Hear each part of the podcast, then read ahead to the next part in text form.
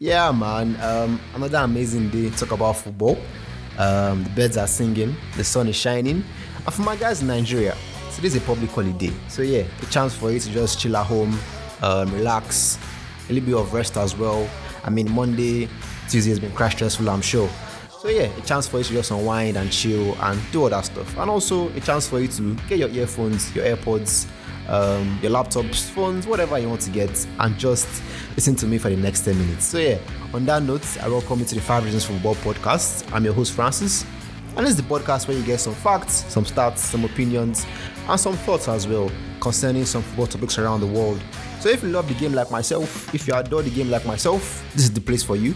Um, so, ensure you listen throughout the episode, leave a like, leave a comment, share, subscribe, and do all that stuff. Because, I mean, why not? So yeah, um, this episode is going to be five reasons why Chelsea might get relegated this season. Chelsea Football Club used to be a place that was home to players like Gianfranco Zola, Didier Drogba, John Terry, Frank Lampard, Jonathan Mikel, and so many other legends. Now, it is a place that provides daycare services to young players. Oh wow, how the mighty are falling.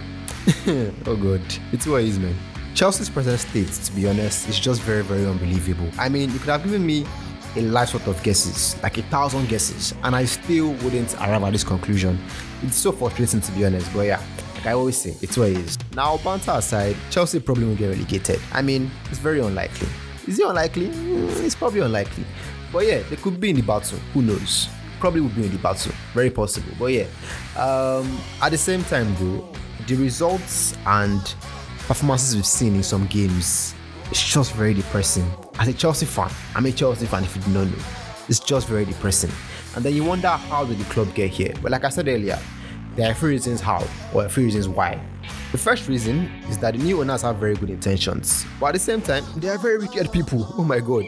I mean, almost every Chelsea fan knew that when Roman left, the club was going to have a like a different outlook in some sense. Um, he was there for what over 15 years, and him leaving was never going to be easy. Um, Todd Boehly and friends came in with a different plan, a very different plan to what Chelsea have been operating with. Again, very expected. But then the plan in question, which is to invest in young players with quote unquote potential, um, you know, sign them for long term contracts and expect a good ROI. Very, very risky. Very, very risky. But yeah, we move. For the sake of the club and my own mental health, I really hope the plan works. Oh my god.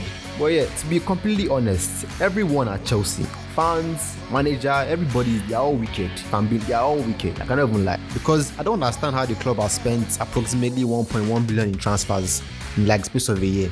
And some fans are still saying, give me Rayan Cherki, give me Antonio Nusa, give me Victor Boniface. When in truth, what we need is a native doctor to come and tell us how we solve our problems. But yeah, jokes aside, um, Chelsea don't need any more players, no more signings, to be honest. Um, maybe our best a number nine, you know, a striker. But aside that, please, Todd Boehly and friends, don't bring anybody again. It's okay. Ah, good.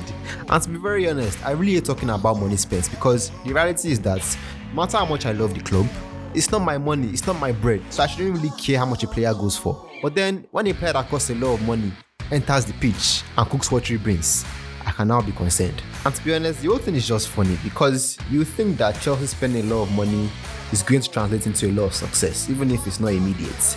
But instead, Chelsea are on their worst run of form probably since color TVs were invented. Isn't it ironic? And then moving on to Todd Boehly and friends handled the managerial position. Since this year started, Chelsea have had four managers Graham Potter, Bruno Saltor, Frank Lampard, and Pochettino. At the same time, Chelsea have only had five league wins this year as well. oh god. When you do your math, that's like what? Approximately one win per manager. Oh god.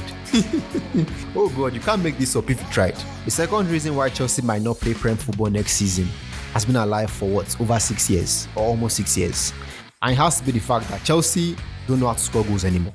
Chelsea won the league in 2017 and scored 85 goals. And since that period, Chelsea have only crossed 70 goals once, which was in Tuchel's only full season. I mean, the man at Chelsea playing so well, so well at some points.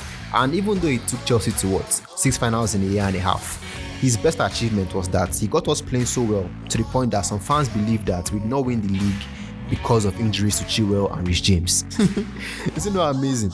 Anyways, the last time a striker got 20 goals for Chelsea in the league, or even in all competitions, was in 2017 when Diego Costa got 20 in the league and 22 in all competitions.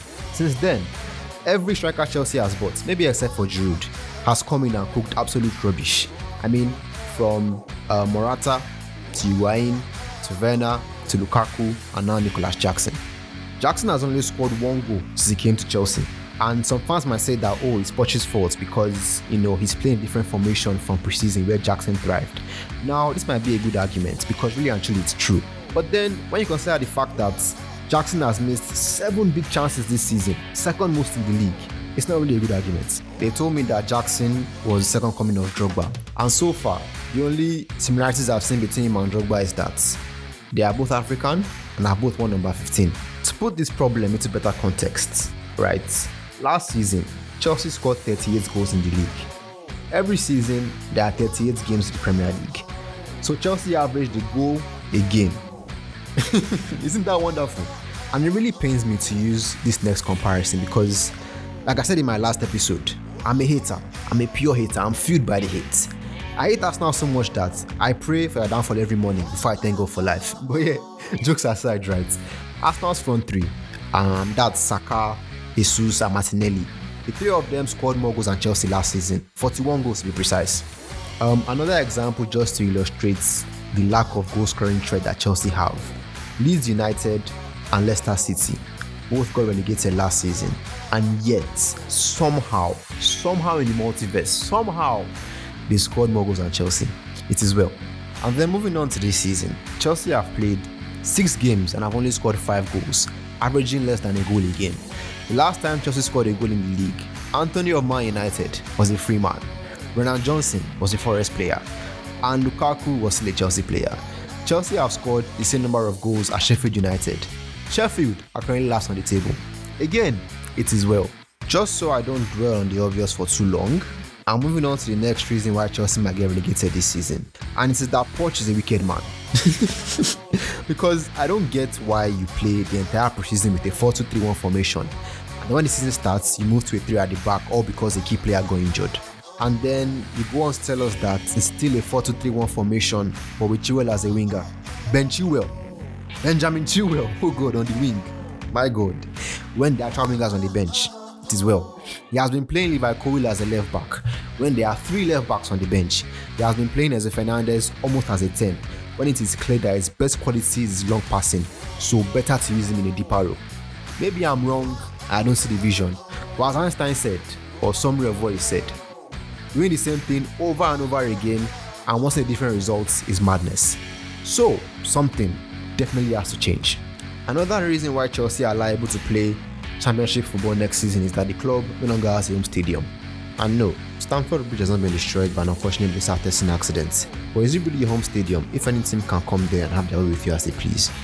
Chelsea's last home league win was against Luton Town in late August. Before then, was against Leeds United in March. Chelsea have played 16 home games in the league this year and have only won 3 of those games. Nottingham Forest came to the bridge this season and went away with all 3 points.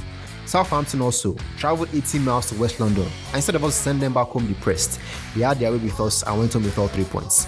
Interestingly, the Saints only won six EPL games last season, and two of them were home and away against Chelsea. Very interesting. So, just to emphasize on the value of making your home ground a fortress and a scary place to come to, I'll use United as an example.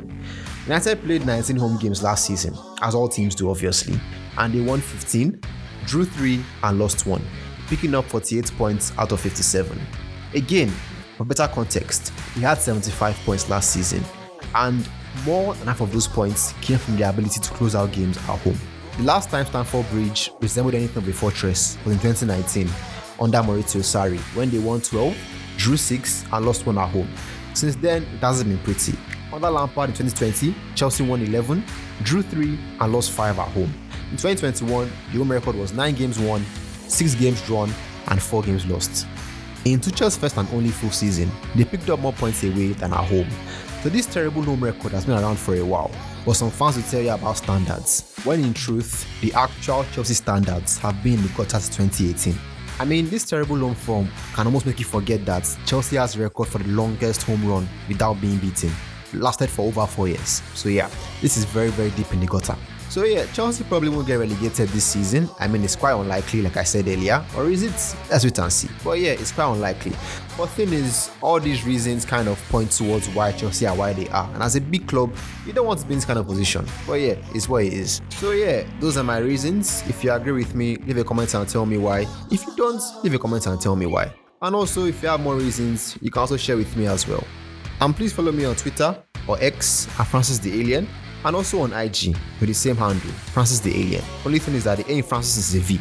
So yeah, thank you for listening and see you again next week Wednesday.